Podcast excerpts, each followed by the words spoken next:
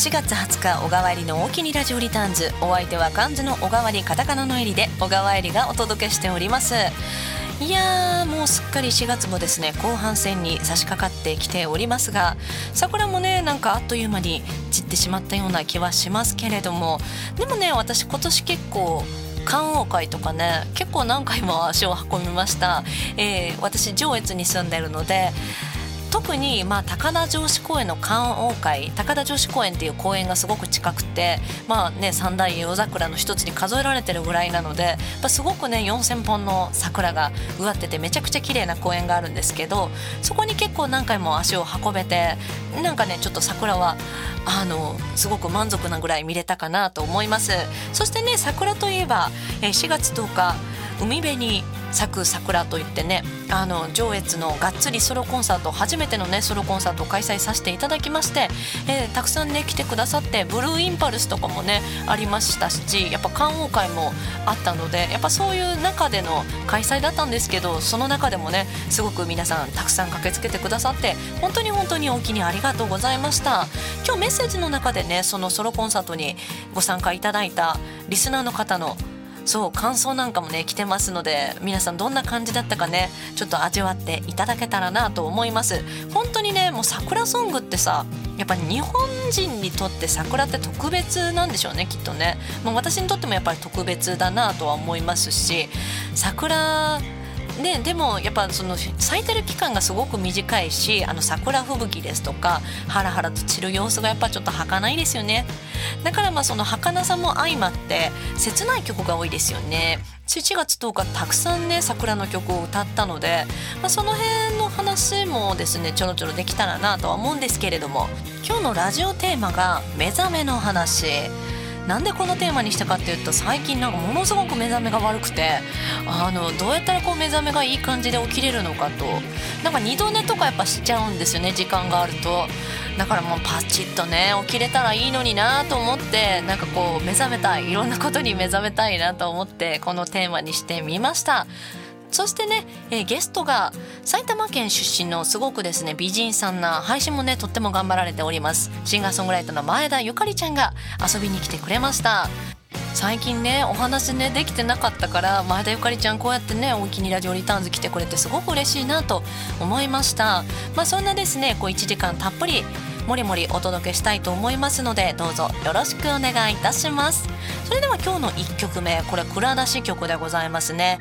やっぱ目覚めということなので朝の曲をと思いまして「朝焼け」という曲があります、え当時のカラオケ音源に今の歌を載せたリアレンジバージョンでお届けいたします。今日のオープニングナンバー小川入りの「朝焼け」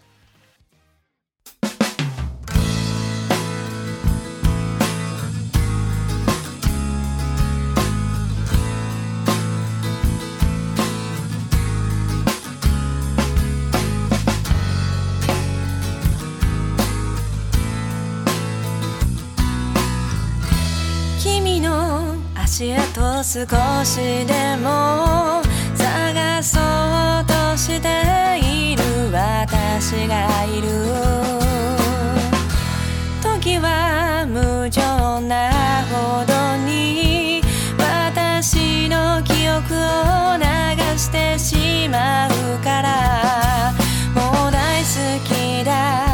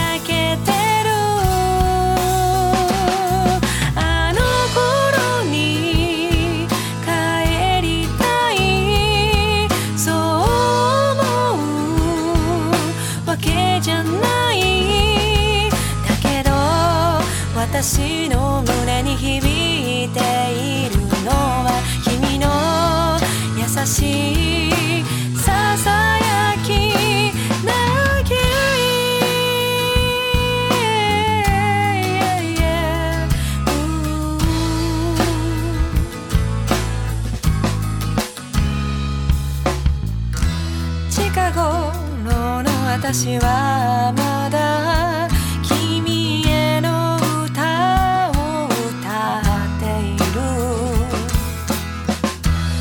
今でも私は少しだけ胸が苦しくなってしまうからもう大好きだった君に新しく触れるは許されない。始末で君と共に聞いたあの歌は今も私に根付いて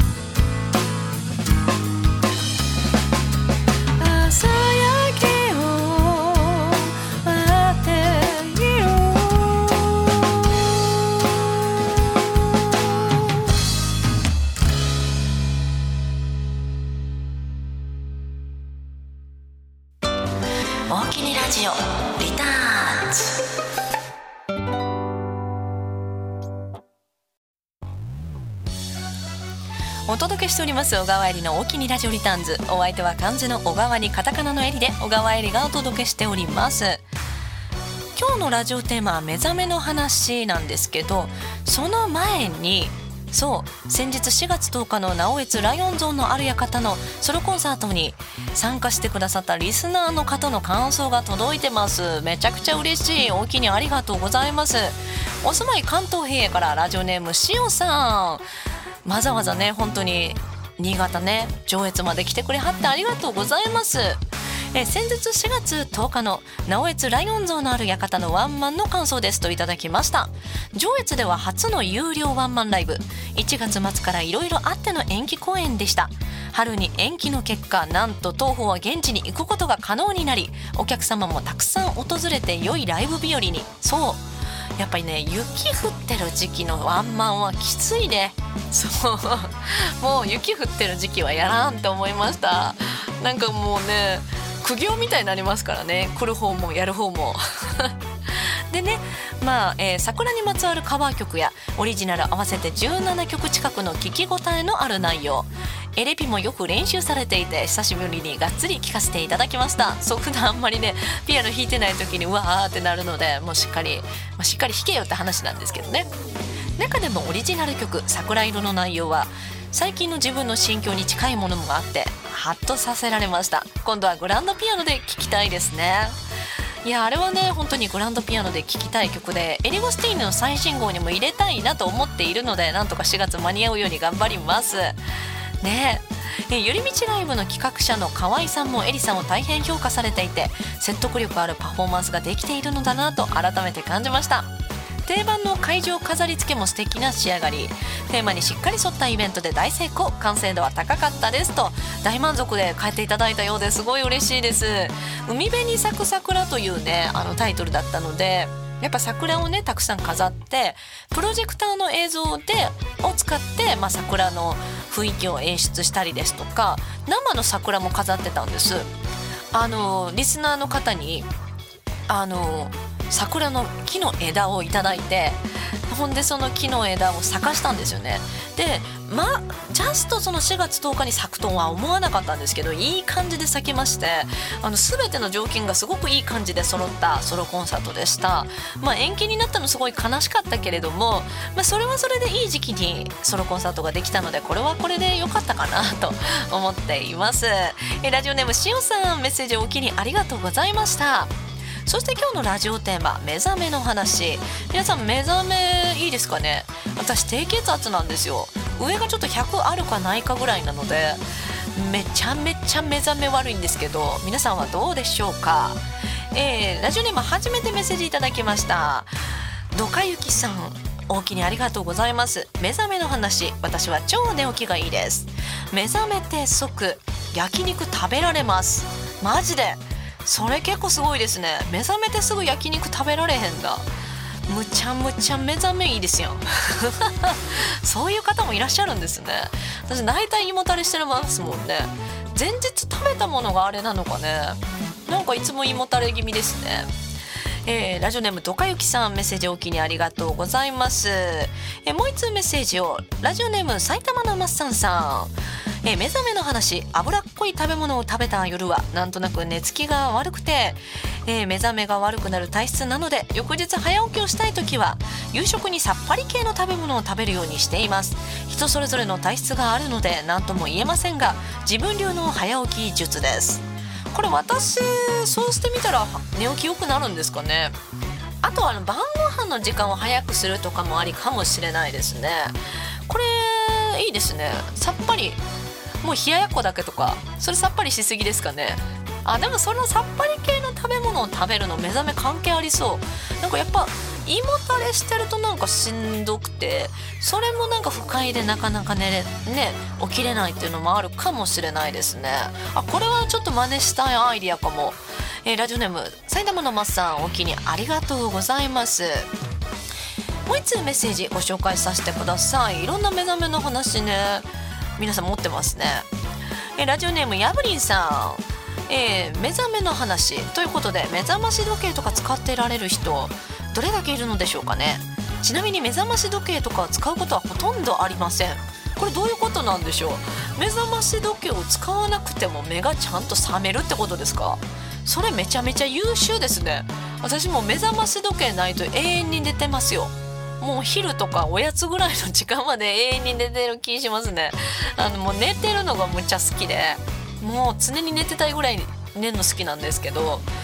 いや全然もうなんかあでもなんかライブのあめっちゃ朝早く出なければならない日の前日とかはなんか起きな起きな起きなと思って起きることもある。あでも何気に目覚まし時計じゃないんかもね。スマホの時計で起きてたりしますよね。スマホ派も結構多いよね。どうやって皆さん起きてるんでしょうね。あこれも聞けばよかったな。いやでも確かにそうですね。そこも聞けばよかったですね。ラジオネームヤブリンさんメッセージお気にありがとうございます。今日はそんな目覚めにちなんだえワクワク心理テストのコーナーをお届けします。ここからはワクワク心理テストのコーナーです。当たるも発見当たらぬも発見。なんだか気になる心理テストをご紹介していきます。今日の心理テストは目覚めにちなんで朝目覚めに飲みたいドリンクはやっぱふかふかの布団の中でねやっぱこう寝てるとね一晩ね朝は水分不足になっています。そんな朝の一杯はどんな一杯を選びますか？あなたは朝目覚めに何を飲みますか？A コーヒー。B 紅茶。C ジュース。D 緑茶。A コーヒー B 紅茶 C ジュース D が緑茶。私はね A のコーヒーだったり B の紅茶だったりするんですけれどもやっぱコーヒー派多いですよね。ジュース派いるのかな？あでもオレンジジュースとかリンゴジュースとかさなんかバイキングの会場とかにありますよね。ホテルとか泊まった時に。私そういう時はリンゴジュースとか飲むかもしんない。でも家にいる時はだいたいコーヒーかな。皆さんは何を選びますでしょうか？しかもコーヒーはコーヒーでもホットコーヒーであのブラックがいいですね。まあそんな細かく選ぶ必要はないんですけど、えーあなたは何がいいでしょうか、A コーヒー B 紅茶 C ジュース D 緑茶、えーぜひ選んでみてください。この後ゲストに前田ゆかりちゃんが遊びに来てくれますがその後に答え合わせをしたいと思います。それではここまではワクワク心理テストのコーナーでした埼玉たまには他の駅も降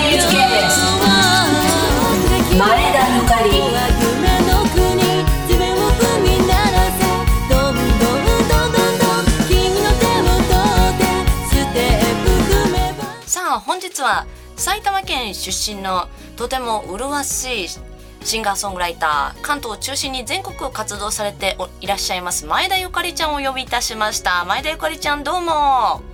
どうも皆さんよろしくお願いします。シンガーソングライターの前田ゆかりです。よよろしくお願いします、ろしくお願いします。前田ゆかりちゃんね私もお声を聞くのが本当に久しぶりで、久しぶりですねめ。ちゃくいや今回は声かけていただきありがとうございます。ね、あの川崎はい FM のね、銀綱とかでもね、ご一緒させていただいたこともあったんですけどはい最近はお元気だったでしょうか？元気ですね。おおよかった。一応。一応。はい。一応。ということで初めてね前田ゆかりちゃんのことを知るリスナーの方もいらっしゃるかと思いますので、まず自己紹介をお願いします。はい、えー先ほどもねあの紹介してくださっておりましたが、えー埼玉出身、えーアコースティックギターの弾き語りで、えー活動しております、えー前田ゆかりです。よろしくお願いします。よろしくお願いします、でねまあこちらがですね、まあ、新潟はい南大沼市、越後湯沢とかあるあたりのねラジオ局なんですけれども、はい、ズバリ新潟に来られたことがありますか、実は新潟ないんですよね。なかなかねなんかこうスキーとかはいそういう用事ないと来ないですもんね。そうなんですよ。そうでも話はあの幼馴染がのお母さんが新潟出身だったりとか周りの友達も結構新潟関わってる人が多くて話は聞くんですけどああなるほどですね。なかなか。結構でもゆかりちゃんいろんなところ行ってるイメージあるんですけれども、はい。割とあれかな。えっと九州大阪東京とかですかね。北海道もありましたっけ？そう北海道はギリギリ1回ライブ行けたことがあるぐらいでまだ全然ああなるほどなんですよね。ねはい。まあそういう感じでねまあいはい。いろんなところ結構私行ってるゆかりちゃんイメージあるんですけれどもはい。音楽活動については始められてどれぐらいなんですか？え音楽活動を始めてその初めてライブをしたのがまあ正直もう音楽活動って言っていいのかはわからないレベルなんですけど、うんうんうんあの高校2年生の時が初めてのライブですかね。あのチケットを販売してっていう。でもそれもうんうんその 1, 1年で1回やったぐらいであでカババー曲だけでみたいな感じだったんでその時代は音楽活動というよりはまあ経験というか。うんうんうん。本格的に始めたのは、えーまあそのワンマンライブをやりだしたのは2011年からになるので、ああなるほどね、はい、ちなみにこうクラブとかで音楽クラブに入ってたとか、そういうわけではなく？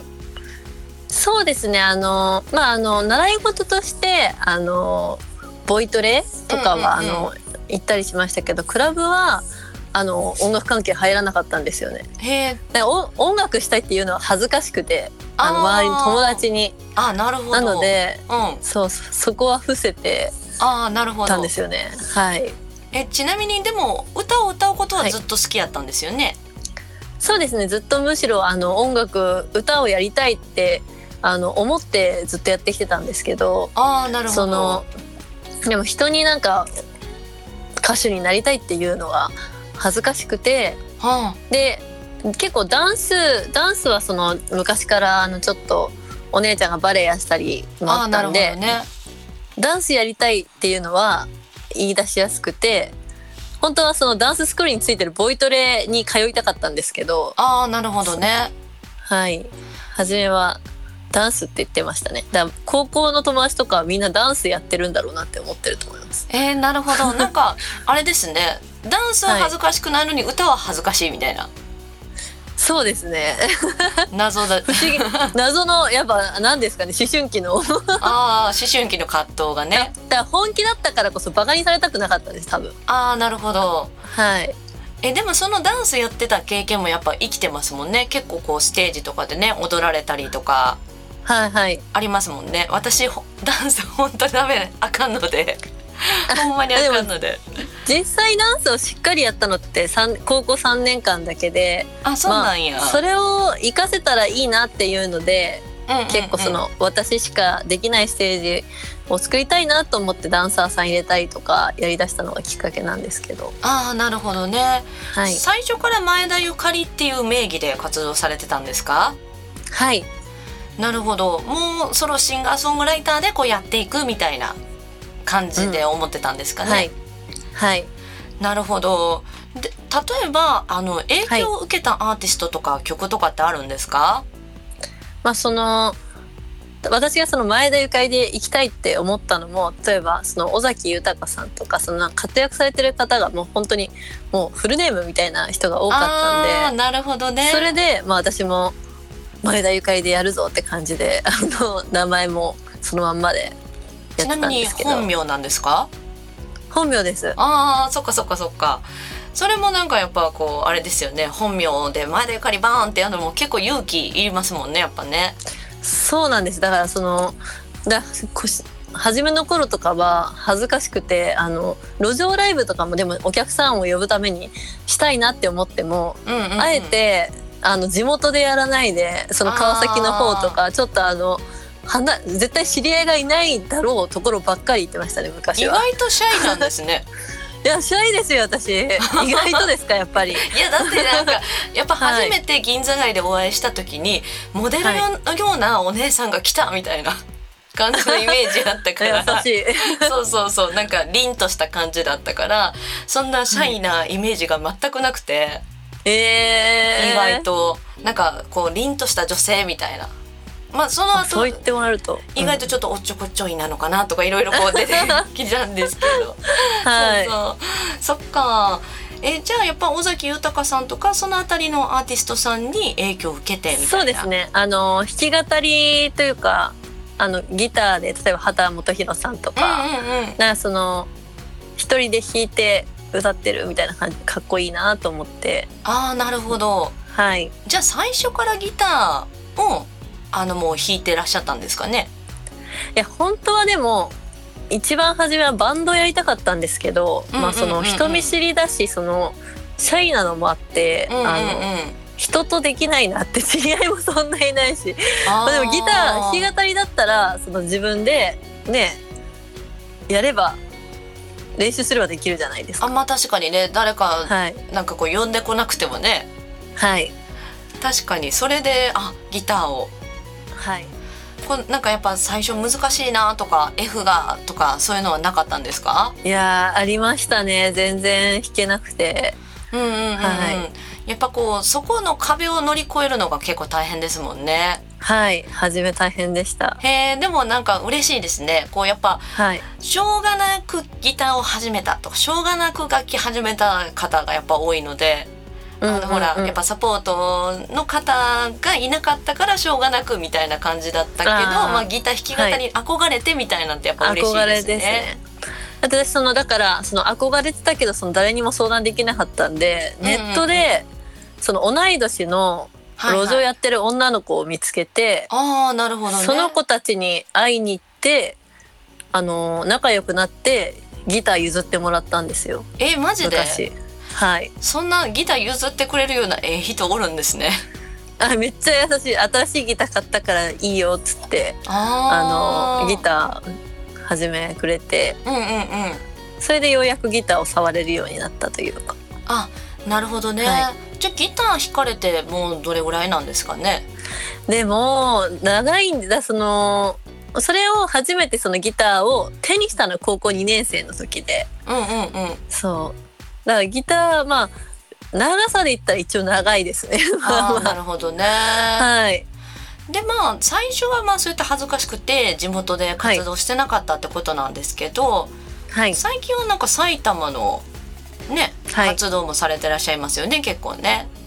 はいガンガン埼玉を押していこうっていう精神に変わりましたんで、以前ちょっとテレビ出られてませんでした？あそうですね。あのあのそうですね。あの最まあ一番初めに、まあ、埼玉をもう押していこうって思ったのは、うんうん、うん、その埼玉テレビのに声かけていただいたことがあってああなるほど、ね、そっからまあ出だしてあとひょんなことでそのお風呂カフェっていうその埼玉に、うんうんうん。まあ、あちこちに今はあるんですけどっていうその温泉施設みたいなのものがあって、うんうんうん。そこであの取材を受けたりも。ねマツコさんの番組。はい。すごい。で曲も作らせていただいたりとかうんうんうん。しましたね。でねまあねせっかくその埼玉のその曲もねあるそうなので1曲目ちょっとそれを聞いてみたいと思うんですけれども、はい、ちょっとこの「埼玉の歌」っていう曲を最初ね、えー、応はい。援させていただこうと思うんですが、この曲って一体どういう曲なんでしょうかね、この曲はその私あの埼玉の浦和出身なんですけど浦和のことを歌ったうん曲になりますね。なるほど、じゃあ、まあ、私浦和って言ったら、まあ、浦和レッズとかなんかまあはい。そういった浅い知識しかないんですけれども、はい、これを聞くとちょっと埼玉浦和をもうちょっと知れるという感じですかね。はい、そうだと思います。なるほど。じゃあ1曲目聴いていただきましょう。前田ゆかりちゃんで「埼玉の歌」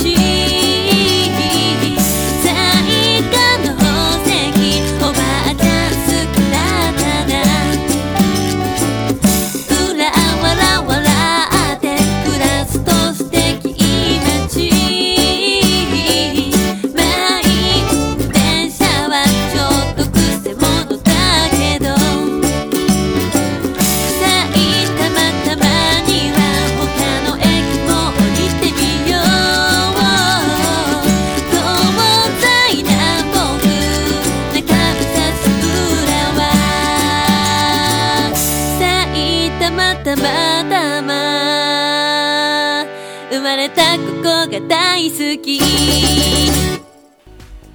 聴いていただきました「埼玉の歌」なんかこうほのぼのしてていいですね。あ、ありがとうございます。埼玉私もめっちゃ行くんですけどはい、埼玉で一押しスポットみたいなんてあるんですか？一押しスポットですか？うん。うんうん。これあのはー埼玉行く行ったらってか埼玉も広いんですけどね。はい、広いですけど、やっぱそのなんて楽しめる感覚で言ったら。あの秩父の川下り、ライン下りがやっぱりあの。レジャーとしてはうんおすすめなんじゃないかなっていう、その。自然もいいし、川下空気りも綺麗で。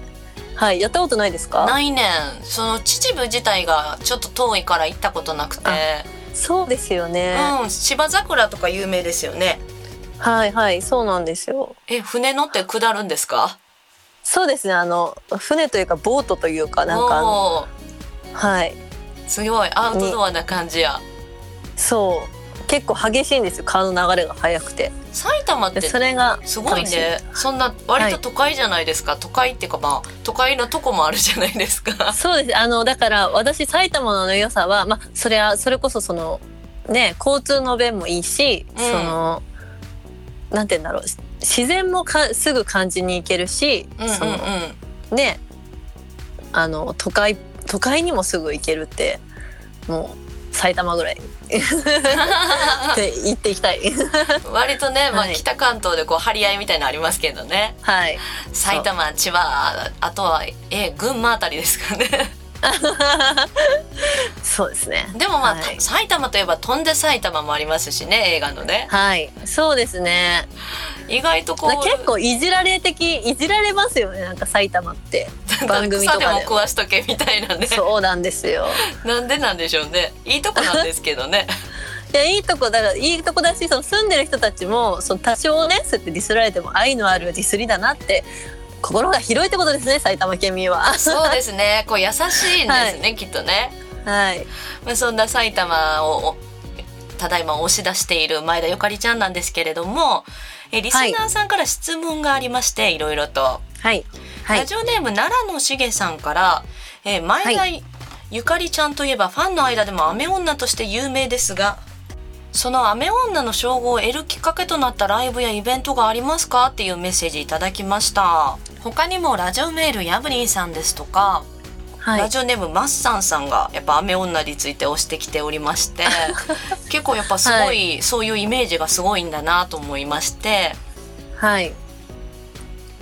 いやもう本当にまあ幼い頃から結構その遠足とかうんうん。修学旅行とかほぼ全部雨で、あー。まあそれでまあでもそのって言ってもまあまあまあって感じだったんですけどうんうん。もうきもう本当にみんなにもう否定できなくなったのはその稲毛神社っていうあの川崎の神社のお祭りうんうんうんに出演した時に3組出演してうん。私が2番目の出演だったんですよ。うんうんうん。でその1番手の方はもちろん晴れててうんお祭りもにぎわっててうん。すごいいい感じでさあ私がやるぞってなった途端にバケツひっくり返したみたいな雨が降ってきて 悲惨ですねそれだいぶ本ね。当悲惨ですよでお客様のところって屋根がなかったんで、うんうん、もうみんなもう散ってっちゃってお客さんも。悲しい。そうコアな人だけあのステージの縁にこうやって頑張って傘さして立ってるみたいなあ状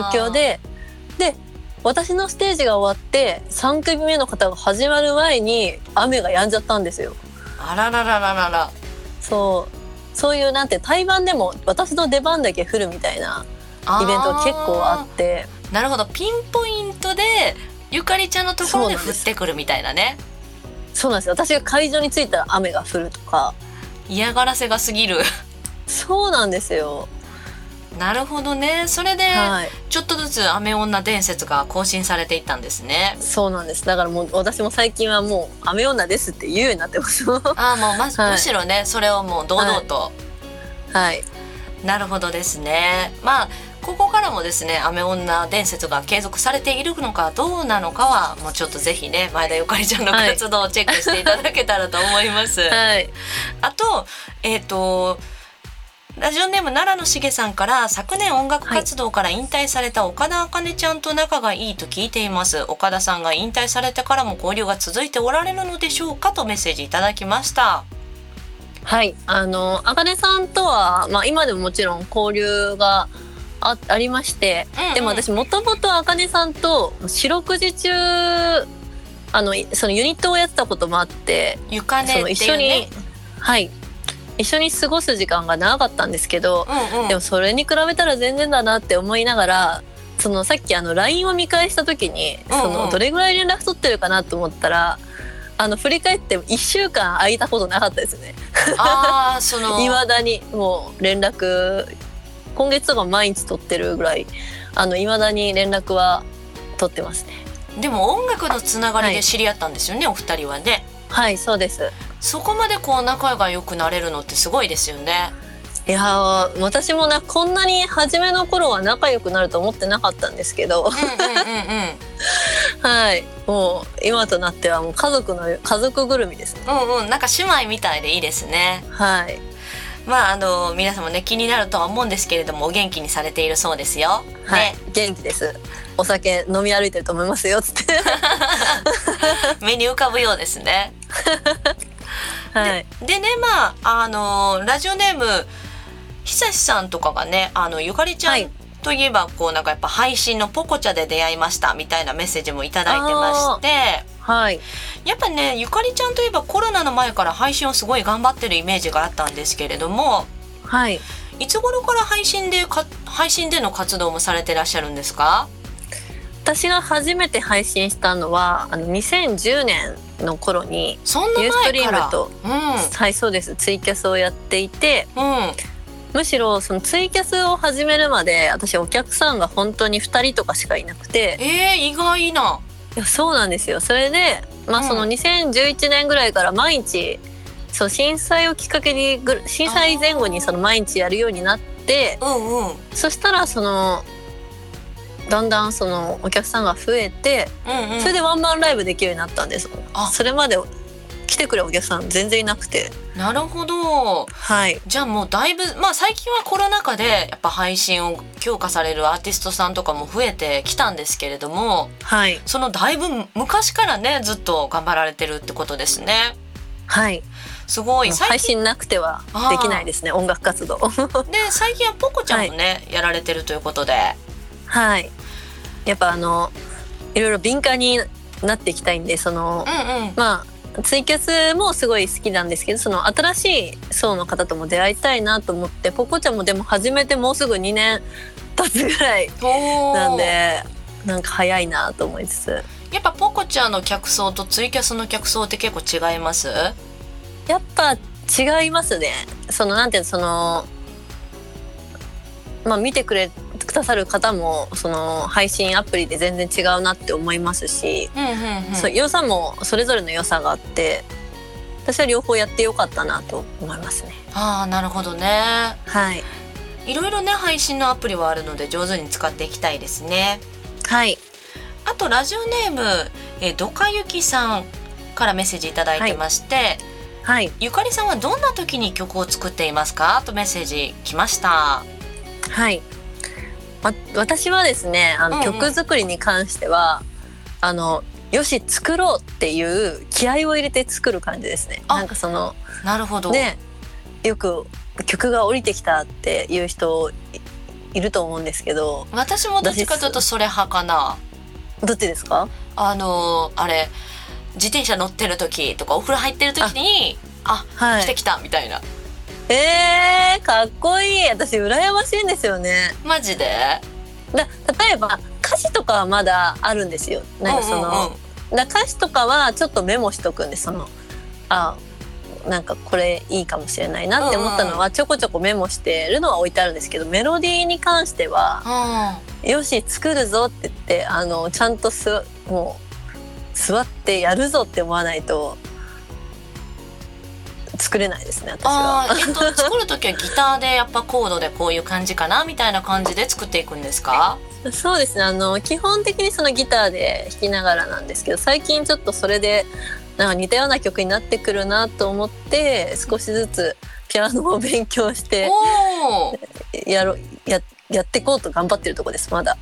ピアノのじゃあ弾き語りとか将来見れるんじゃないですか、いやーちょっと頑張らないとですねもうちょっと。はい、えー、あとなんか DTM とかもね触られたりとかそうなんですよ。でもあの触れるだけでまだまだね勉強中なんですけど。はい。いなんかもうろいろね勉強家ですね本当にね。はい。いやいや。まあそんなね勉強家な、えーそして努力家の前田ゆかりちゃんなんですけれども、はい。今後の展望や目標についてってあったりするんですか？やっぱり一番はもともとうんうん。10周年、10回目のワンワンマンバースデーのワンマンライブの時に、うん。あの目標にしてたあの大宮ソニックシティでのワンマンライブをまあもともと2018年にやった時にその、満席にできなかったのが悔しくてそういやでも2020年に大きいとこじゃんね、まあまああの大きいところではあるんですけど、うん、だから2020年にリベンジするって言って会場も抑えてたんですよ。うんうんうんなんですけどコロナでちょっとあのそういう状況じゃ2020年なくなっちゃったんでそうだねそれで延期するってなったら改修工事に入ってしまって大宮ソニックシティが。あで来年工事が終わるんですよ。だから来年に来年のバースデーでもう一回挑戦したいなと思っていて、ー来年のまあ、それにいいつ頃ですかねじゃあえっとその私がやりたいなと思ってるのは来年のバースデーワンマンライブをソニックシティでと思っていて、うんうんバースでいつ頃でしたっけ？えっと、11月です。ああじゃあ来年の11月頃11月の23日うんうんうんうん。はい。にやろうと思っていて、まあ、それに向けてもう今動いていく感じですね。その、まあ、今年ももちろんバースデーワンマンライブやるんですけど、まあ、そのためにも音源作りだったりうんうんうん。そのよりやっぱりその多くの方に知っていただかないとね席も埋まらないので、うんうんうん。もう関東にとどまらずいろんなところに歌いに行きたいなと思ってますし、ああなるほどね、はい、またぜひ新潟も一度。はい、ぜひ新潟でライブやりたいです私。本当ですか？全然呼びますよ、はい、ぜひ声かけてください。本当ですか？じゃあもうぜひ声かけさせていただきたいと思います、はい、でまあ今後の展望がそんな感じでありましてまあいろいろね、はい、今後楽しみな前田ゆかりちゃんなんですけれどもはい。4月20日以降で、えっとおすすめのライブとかってありますか？あの4月あの実はあのに4月22日からうん。結構そのめちゃくちゃハードな5公演がありまして、まず4月22日横浜ミントホールうんうん。からスタートしまして、4月23日のお昼が川崎銀座街うんで、うんうん。夜が代々木チャイナスクエア。忙しいね。うん。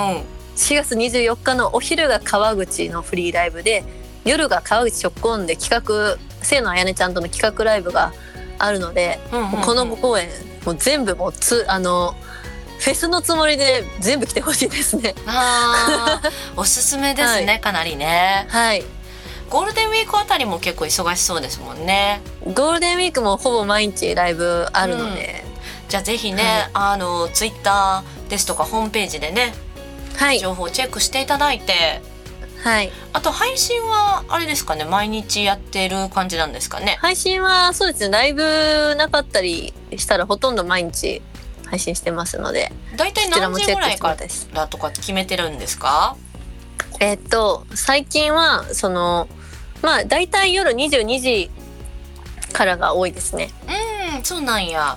はい。なるほど。じゃあまあポコチャがメインかな？ポコチャもツイキャスもどっちもやってる。いやあのーメインはポコチャですね最近は。ああなるほど。じゃあはい。ポコチャの方でぜひ前田ゆかりちゃんでね検索いただけたらと思います、はいそれではですね、えー最後にリスナーの皆さんにメッセージをお願いしますはい、えー今日初めての方もいらっしゃったといらっしゃったと思いますが、えー前田ゆかりまだまだいろんな人に私の歌を届けたいと思って頑張ってますので、えーぜひチェックしてもらえたら嬉しいです。本日はありがとうございました。ありがとうございましたそれではラストソング前田ゆかりちゃんの前田製作所を聞いてお別れしたいと思います今日はお気にありがとうございました少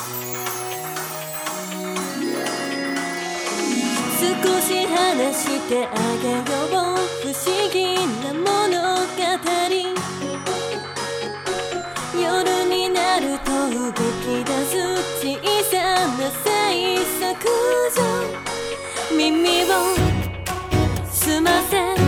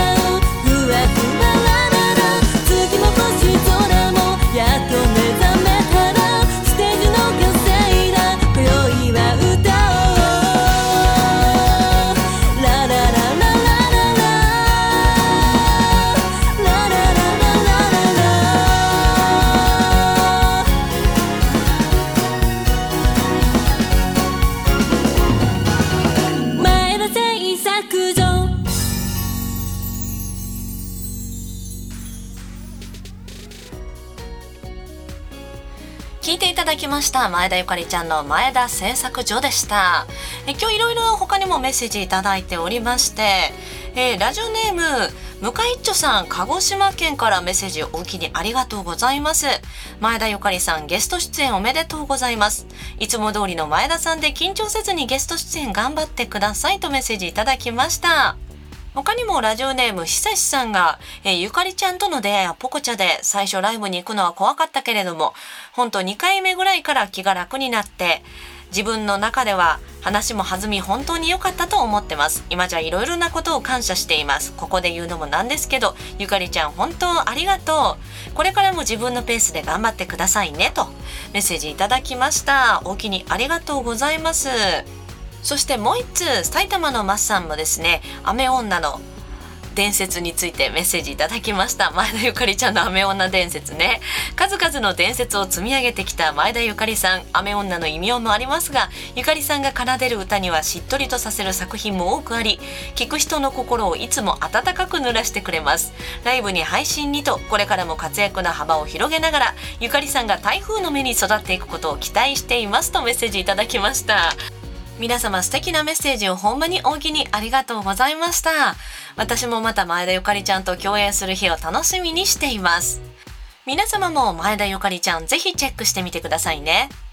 それではここまでは大きにラジオリターンズゲストのお時間でした。大きにラジオリターンズ。さあここからはワクワク心理テストのコーナーの答え合わせに行きたいと思います。今日のラジオテーマ目覚めにちなんで、今日の心理テストは朝目覚めに飲みたいドリンクはあなたは朝目覚めに何を飲みますか ?A がコーヒー、B が紅茶、C がジュース、D が緑茶なんですけれどもあなたはどれを選びましたでしょうか？それによって何がわかるかというと、こうなりたい理想の自分というのがわかるそうです。A コーヒーを選んだ人はできる人。香ばしいコーヒーは心地よく眠気覚ましにも最適。すぐにしも仕事モードに気分を切り替えることもできるでしょう。そんなコーヒーを朝の一杯に選んだあなたは理想の自分はできる人。あなたは野心がありアクティブな性格。人付き合いも適切で時間をうまく使いこなし頭の回転も速いタイプ。できる人になりたいと願っているはずです。わかる？なんか私もできる人になりたい願望ある？あ、これちょっと、うんうんってなりますね。B、紅茶を選んだ人はエレガントな人。カフェインカフェインもほどほどでフレーバーティーなどいろいろ種類を楽しめる紅茶。この理想の自分は優雅でエレガントな自分。紅茶のイメージはバラが咲き誇る庭を眺めながらのティータイム。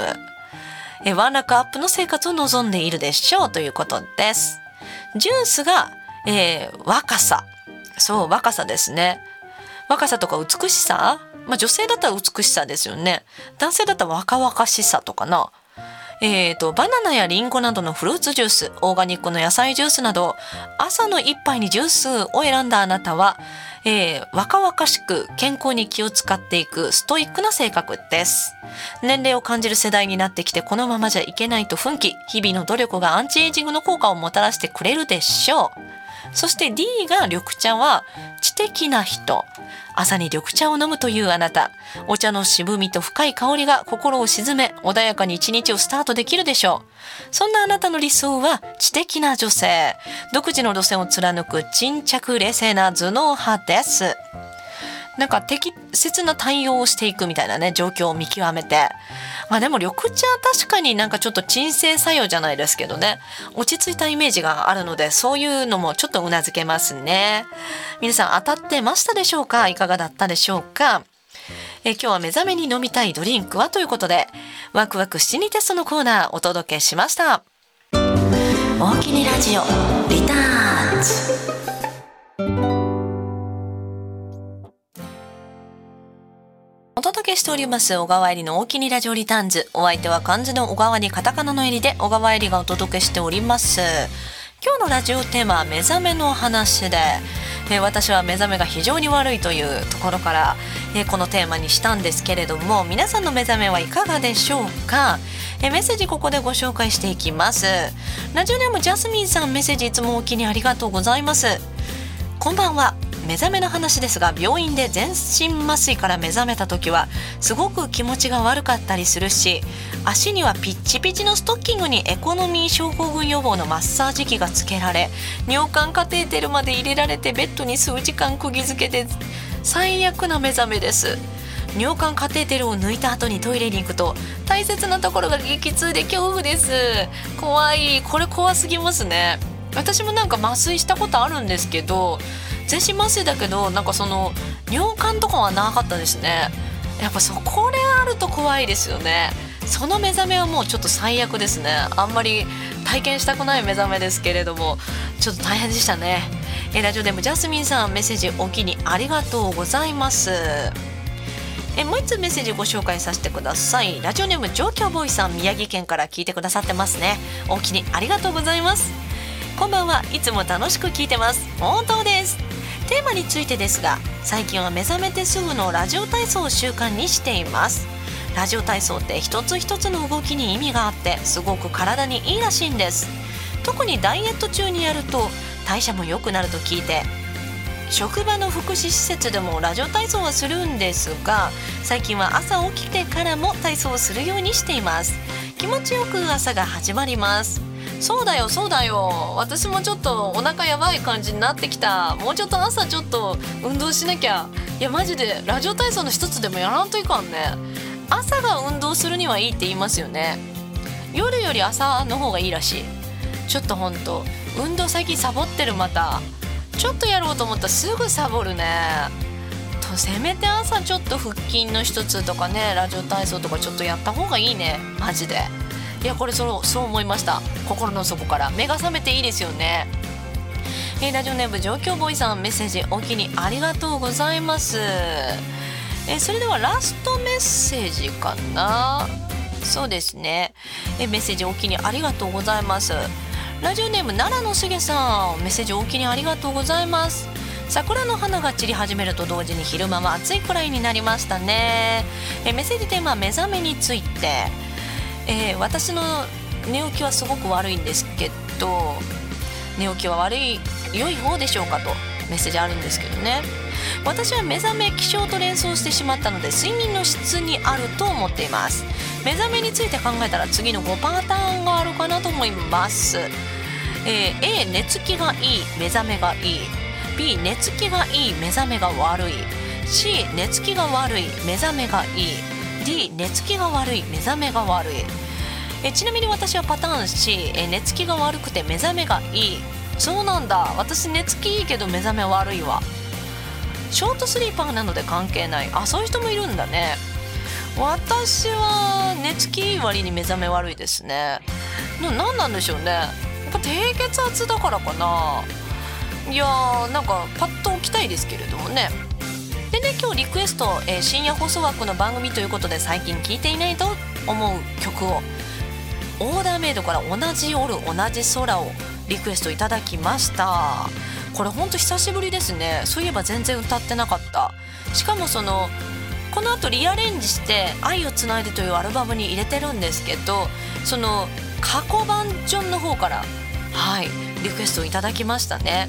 じゃあ今日のエンディングはね同じ夜同じ空を、えー、歌わせていただけたらと思いますのでちょっと最後までね聞いていただけたらと思います。そしてここでライブ告知なんですけれども今週末新潟ライブが続きます。しかもめっちゃあるんですよ。めちゃめちゃ新潟ライブあってあの昼夜しかもあのルアちゃんですね。大きにラジオリターンズにも遊びに来てくださった埼玉県出身のシンガーソングライターのルアちゃんが遊びに来てくれます、えー、4月の23日。まずは、えー、午後2時20分から直江津ライオン像のある館で歌ってそこでもルアちゃん歌ってくれることになりました。そして夜に屋台村さんで久々に歌わせていただきます。午後6時半からと午後7時半から歌わせていただきます。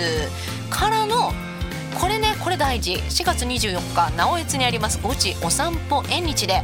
あのいろいろねあの上越の女子高生シンガーソングライターしおんちゃんこの「大きにラジオ」にも出てくださったことありますね。とか和太鼓とかね。え、せつさんというアーティストさんとかルアちゃんも出てくれます。めちゃくちゃおすすめです。フードクラフトでねご飯も食べれるしいろいろね楽しんでいただけるイベントになってます。23日もねお散歩縁日あるそうなのでぜひね23日24日そして特に24日ぜひ遊びに来ていただけたらなと思います。そしてそして言うてる間にもうゴールデンウィークですね。もうヒヤヒヤでございますけれども、えー、これめっちゃおすすめです。4月30日土曜日ですね。新潟県のえ中越地方ですね。松の山温泉にあります。ナステビオ湯の山という私が最も好きな温泉あるんですよね。そこでライブさせていただくことになりました。なんとうちの母ひろこが参戦してくれるということでひろこもね新潟に温泉に入りに行きたいということでオカリナを吹きに参戦しに来てくれます。ひろこめっちゃレアですからね新潟で初初ひろこじゃないですかね。いやそんなことないか。えでも一回来てくれたけどあれは長野ライブやったかな？そうだマダラオ高原のライブだ。だからまあ厳密に言うと新潟初ひろこうちの母ですね。初ひろこなのでよかったらぜひね、えー、遊びに来てくださいよ。めっちゃいい温泉なんですよ。日本三大薬湯の一つですからね。知ってますか？有馬温泉草津温泉松の山温泉ですからね。これ重要。もうめっちゃいい温泉なんでぜひ温泉でご飯も美味しいんですよ。おご飯美味しくて温泉入って小川の歌聞けてひろこのオカリナが聴ける。もう最高でしょ。新潟むっちゃライブあるんです。なのでぜひ皆さんねどうぞよろしくお願いいたします。それではですねほんまにゴールデンウィークもいっぱいライブありますのでぜひね小川入りのライブ情報をチェックしていただけたらなと思います。ではでは、えー、ラストソングはですね先ほどラジオネーム奈良のしげさんにリクエストいただきました「同じ夜同じ空」えオーダーメイドバージョンでお届けいたします。来週もこの時間元気にお耳にかかりましょう。小川えりの大きにラジオリターンズでした。皆さんいい夢見ましょうね。目覚めよかったらいいなほんまに。それではおやすみなさい。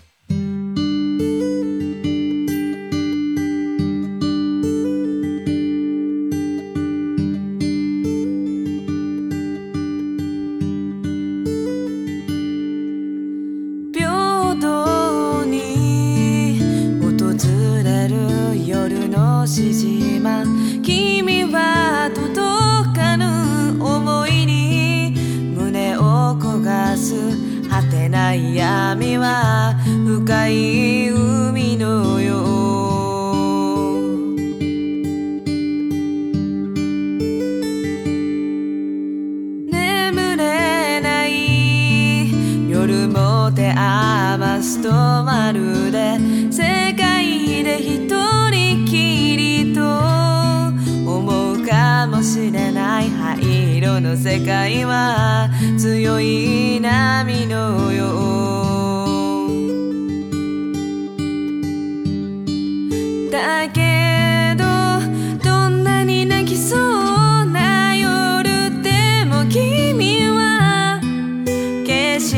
星座